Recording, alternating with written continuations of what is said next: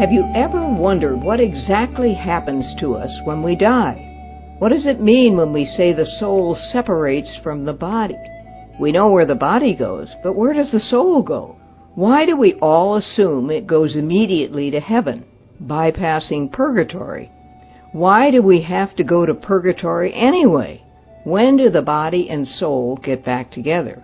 And how does that happen since the body deteriorates? Will we eat in heaven? What will we look like? How old will we be? Believe it or not, there are answers to these questions, and we're going to explore them in the next half hour.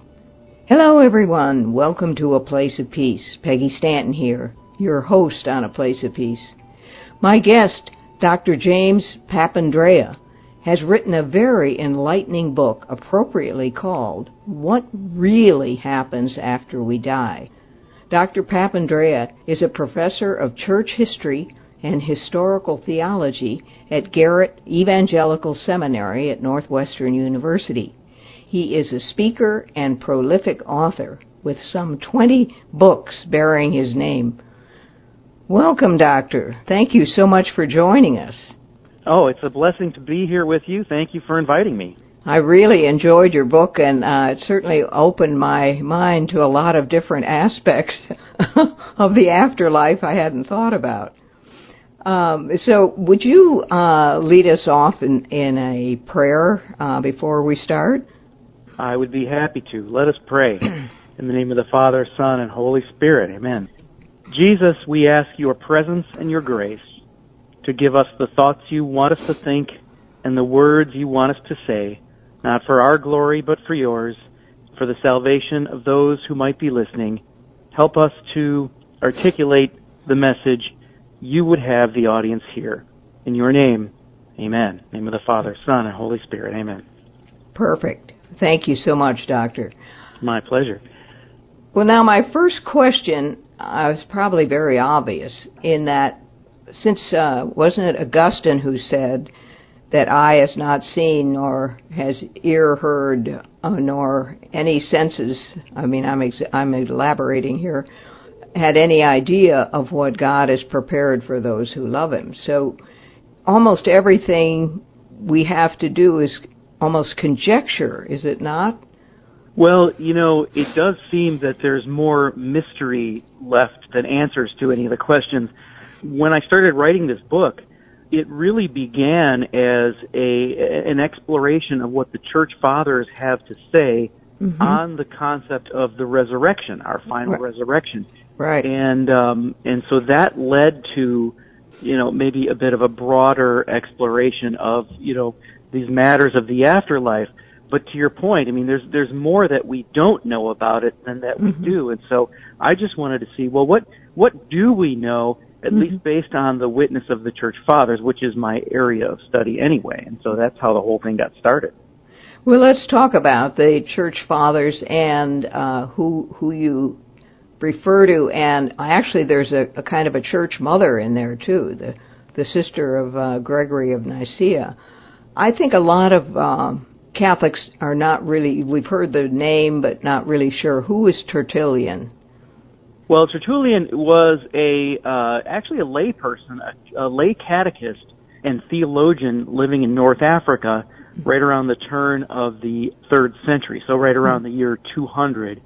And he wrote a significant number of documents that we still have. And so mm-hmm. he's, he's maybe one of the church fathers. Now, you know, calling him a church father will maybe raise some eyebrows because there, there are some folks who, yeah. who wonder about whether his authority would be uh, on par with someone like St. Augustine, for example. Right. And right. that's perhaps a you know a question for another time.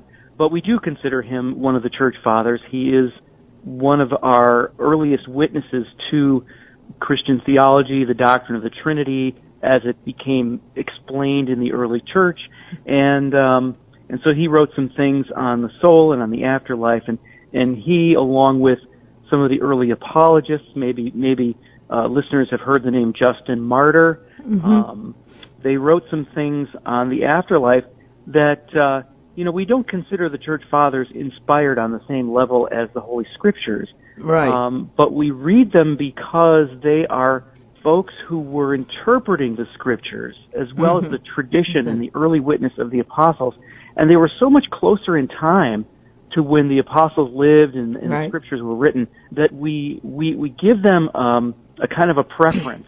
Uh, we, we don't say they were right about everything, but Mhm. we do give them a kind of preference when it comes to how they understood the tradition and the scriptures of the church. Well, you quote, uh, I think I mispronounced his name, Tertullian. Uh, You Mhm. quote you quote him quite a bit in the book, and you quote a woman named. Now I'm probably killing this name. Pronunciate Macrina. Is that correct? Macrina. Yes, Yeah, that's right. okay. Macrina. And you quote her. Now, why was she revered in her thinking? Well, you know, the church fathers, and in this, in this case, a church mother that I refer to in the book are chosen really simply because they're the ones that wrote or spoke on the subject we're talking about. So Mhm. it's not as though I'm holding them up over against other church fathers. It's Right. just that I'm looking at the documents that are on this topic. With Uh-huh. Macrina, for example, there's an important document written by her brother that is presented as a dialogue between her and him, hmm and he presents her as the teacher in that dialogue. She's Hmm. teaching him Hmm. on these subjects of the afterlife and what happens after we die. And so, you know, this is one of the one of the important documents from the early uh, Christian church Hmm. on this subject. Yeah, it's really quite amazing when you think of how women were not, and their thinking wasn't very much revered uh, in in those times, and that she comes off as the teacher in this document. That's right. That's right. She um, she was the teacher for uh, her whole family, really, and she's got two brothers who became important bishops. And uh, we we have you know precious few documents from the early church where a, a woman wrote in her own words or her words are recorded. In this case, um, and this is uh, this is one of them. So it's a it's a rare glimpse into you know what we might call the church mothers. Well, and she talked about ghosts, and I think we might as well get into that subject because uh, we've just recently gotten past Halloween, and we're in November where we're praying for the holy souls. So, her theory on ghosts, uh, would you articulate that, and uh, also her theory on how the soul uh, watches over the body as it deteriorates, as if it um, keeping track of all the pieces that it falls into, so that they can be put back together at the resurrection.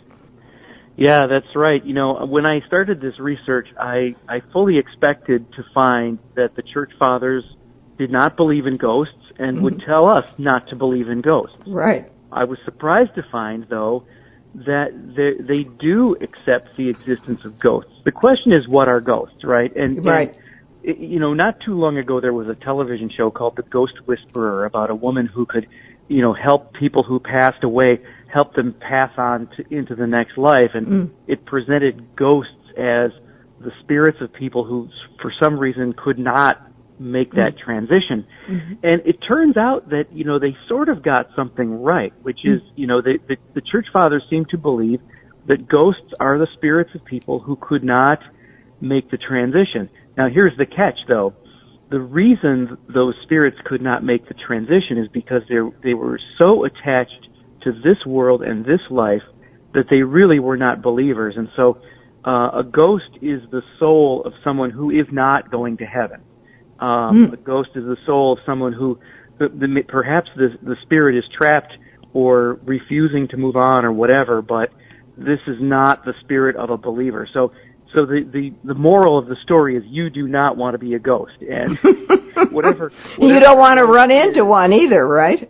right, right. Whatever a ghost is, it is not the spirit of someone who's eventually going on to heaven, because the spirits of those who are eventually going on to heaven go to purgatory first, and and so that's where they go. So a ghost is someone who didn't even get into purgatory, basically. So that's what you know. Macrina would say, you know, you don't want to be a ghost, you don't want to talk to ghosts, you don't want to meet a ghost. Stay away from ghosts. now you got me scared of the dark again. well, I think that uh, the sign of the cross will will help you there. But um, Well, they they eventually they're going to be they're going to wind up in hell, but for a while they'll be wandering the earth. Is that what you're saying? I think that is what what the assumption is. That's right. Yeah, and uh, so we we don't really know for sure, but uh, I think that that there is also a sense in which manifestations of evil can exist uh, apart from the souls of humans, and so you know the devil can mess with our minds too. So I mean, uh, you know, there there may be the possibility that people think they're seeing ghosts when in fact uh, it's something else going on. But again, it's not something you want to be involved in. But now you differentiate between a ghost and a, a vision of somebody who has died. Explain that difference.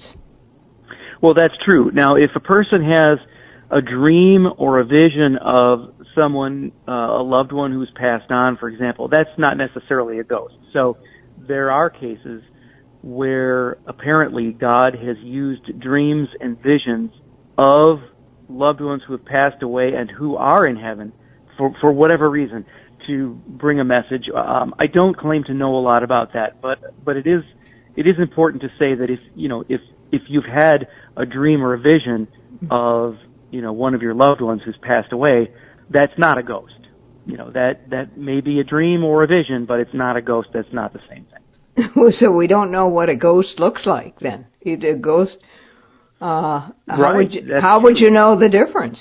I, I don't know. I mean that's that's a really good question. It's one of the questions that we don't have an answer for. I mean, I think if someone is recognizable as a loved one who's passed on, then it's it's fair to assume that is not a ghost, that a ghost is an, some sort of evil manifestation, or at least, you know, not a vision that you want to have. And so, uh, I would just be careful about fixating on those who have passed on, and um, you know, because mm-hmm. again, the devil can mess with our minds if we uh, give him the opportunity. And so, um, this is why we do not want to be involved in any of the occult practices like seances or hmm. tarot cards or any of that stuff. You want to leave that stuff alone because that just invites the devil to mess with you.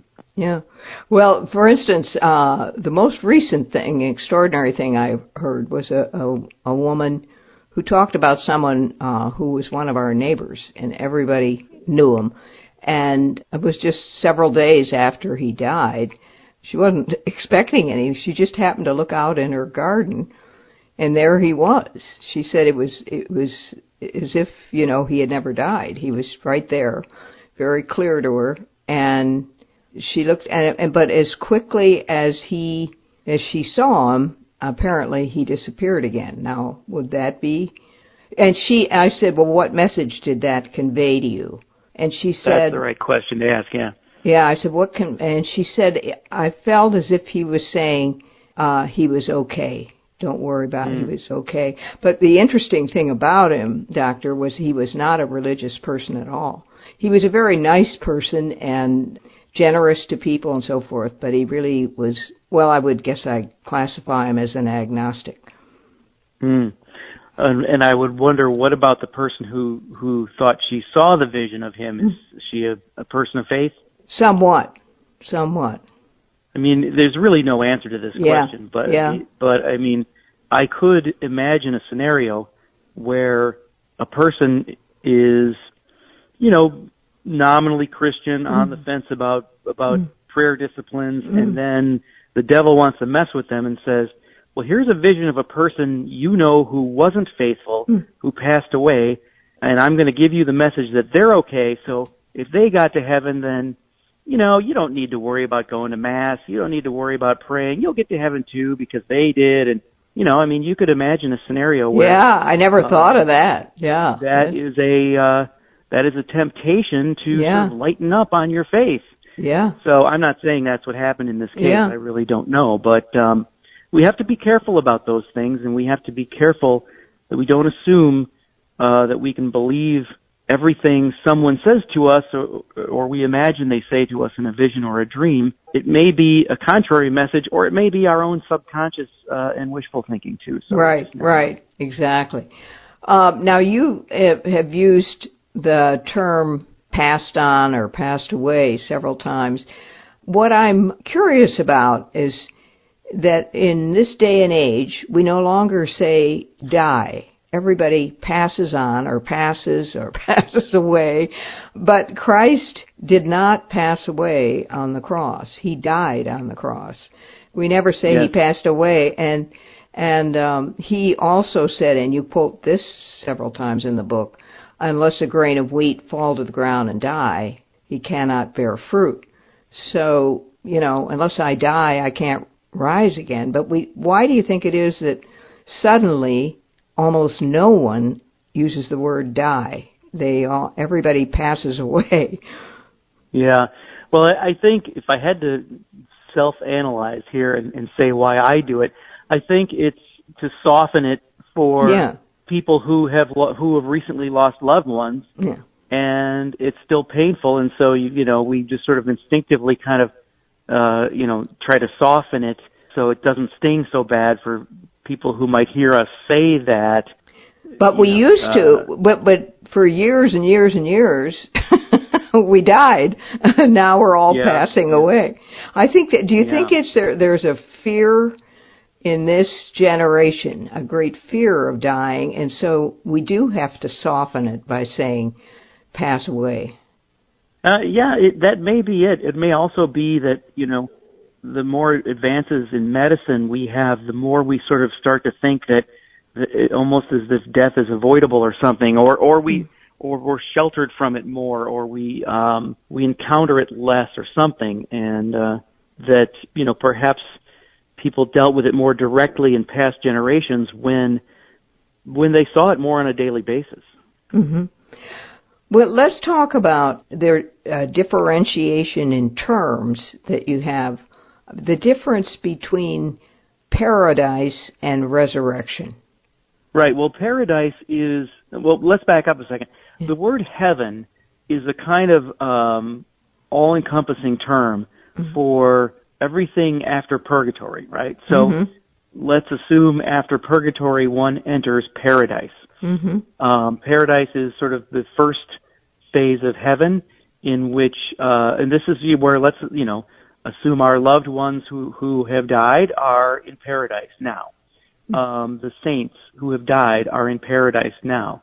And paradise exists until the end of time, the second coming of Jesus, and the final judgment. And at that time, there is the general resurrection, where all the bodies and souls are reunited, and then enter into eternal life as the um, fully revealed kingdom of God, or the New Jerusalem, as it's described in the book of Revelation.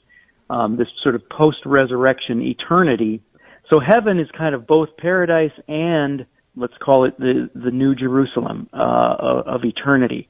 And uh, paradise is that part of or that that phase of heaven that exists while human history continues. Hmm. So this is why Jesus said, for example, to the the, the, the so-called good thief on the cross, "Today you will be with me in paradise." Right. Notice he yeah. didn't say, "Today you will be with me in the kingdom." Yeah. Um, right. Mhm. And so the so that's uh, paradise is maybe a more specific term, but it's fair to say they're in heaven now as well. But you make the point that the resurrection is is when the soul and the body are rejoined. In other words, up until the end of history, we aren't really resurrected. We aren't fully resurrected. We're we're a soul somewhere in either in purgatory or paradise. And then Right. when the end of history comes and we're all resurrected and we we re- regain our bodies. I don't think most people today really have that concept in mind. Do you?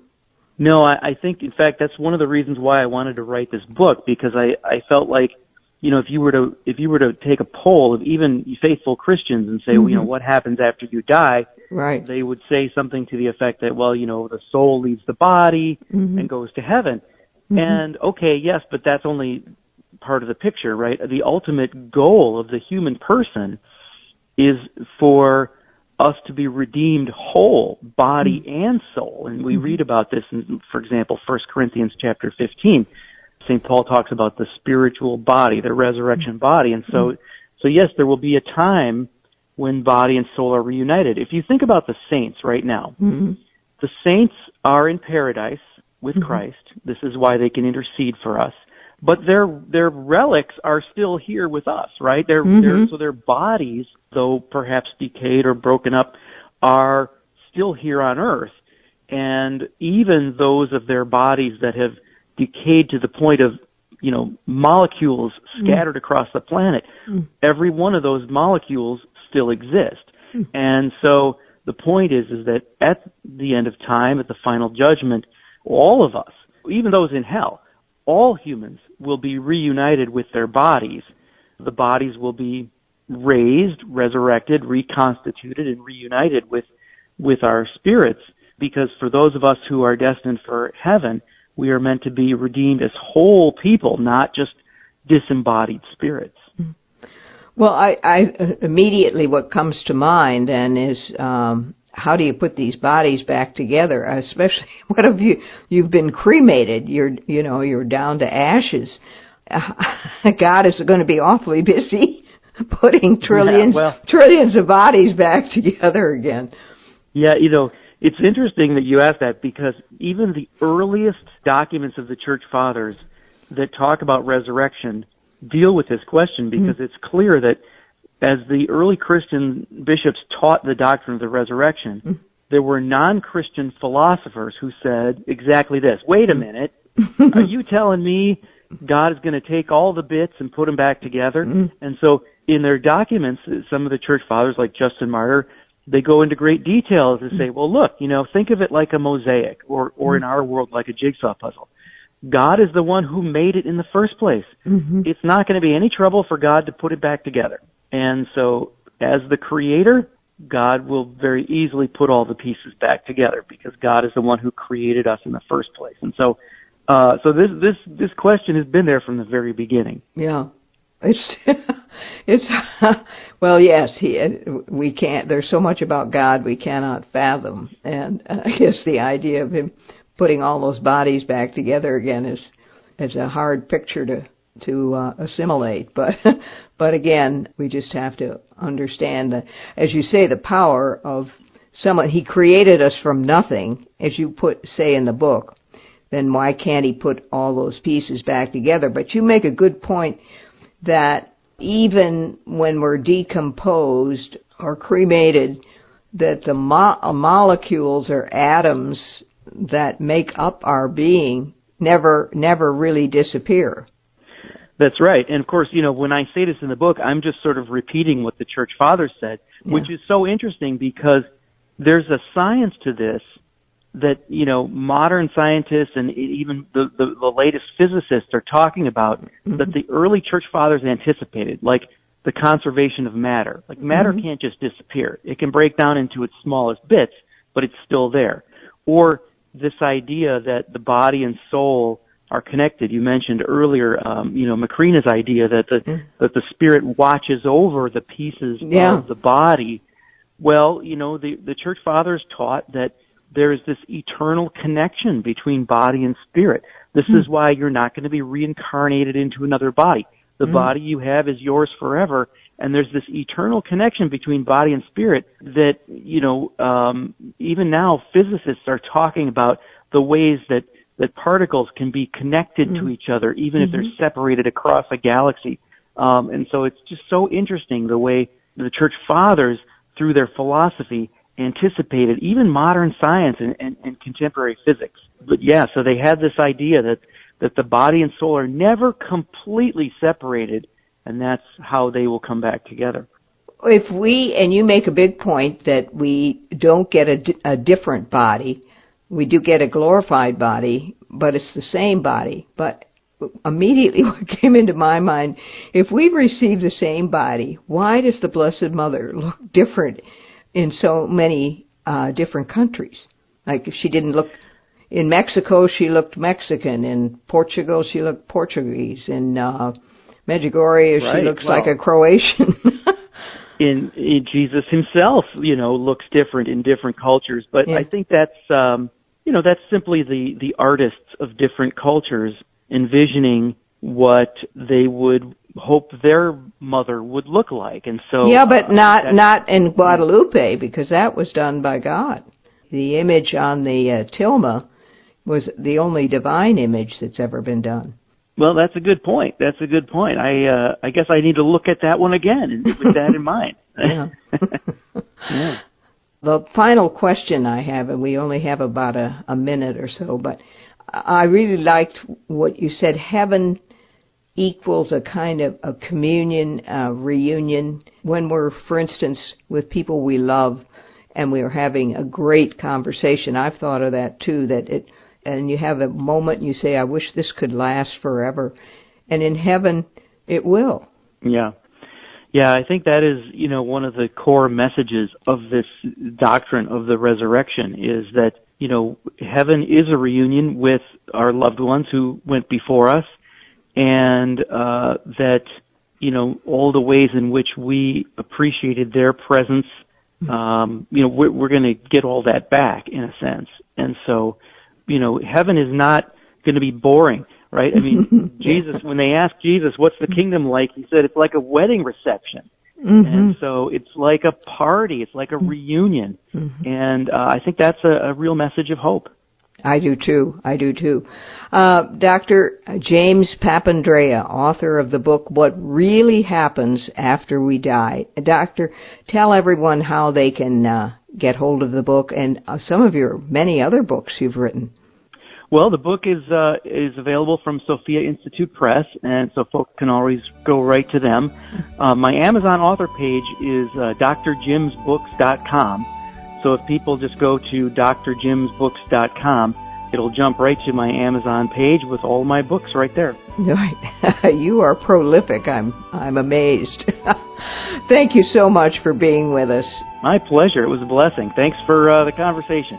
Join us next week on A Place of Peace.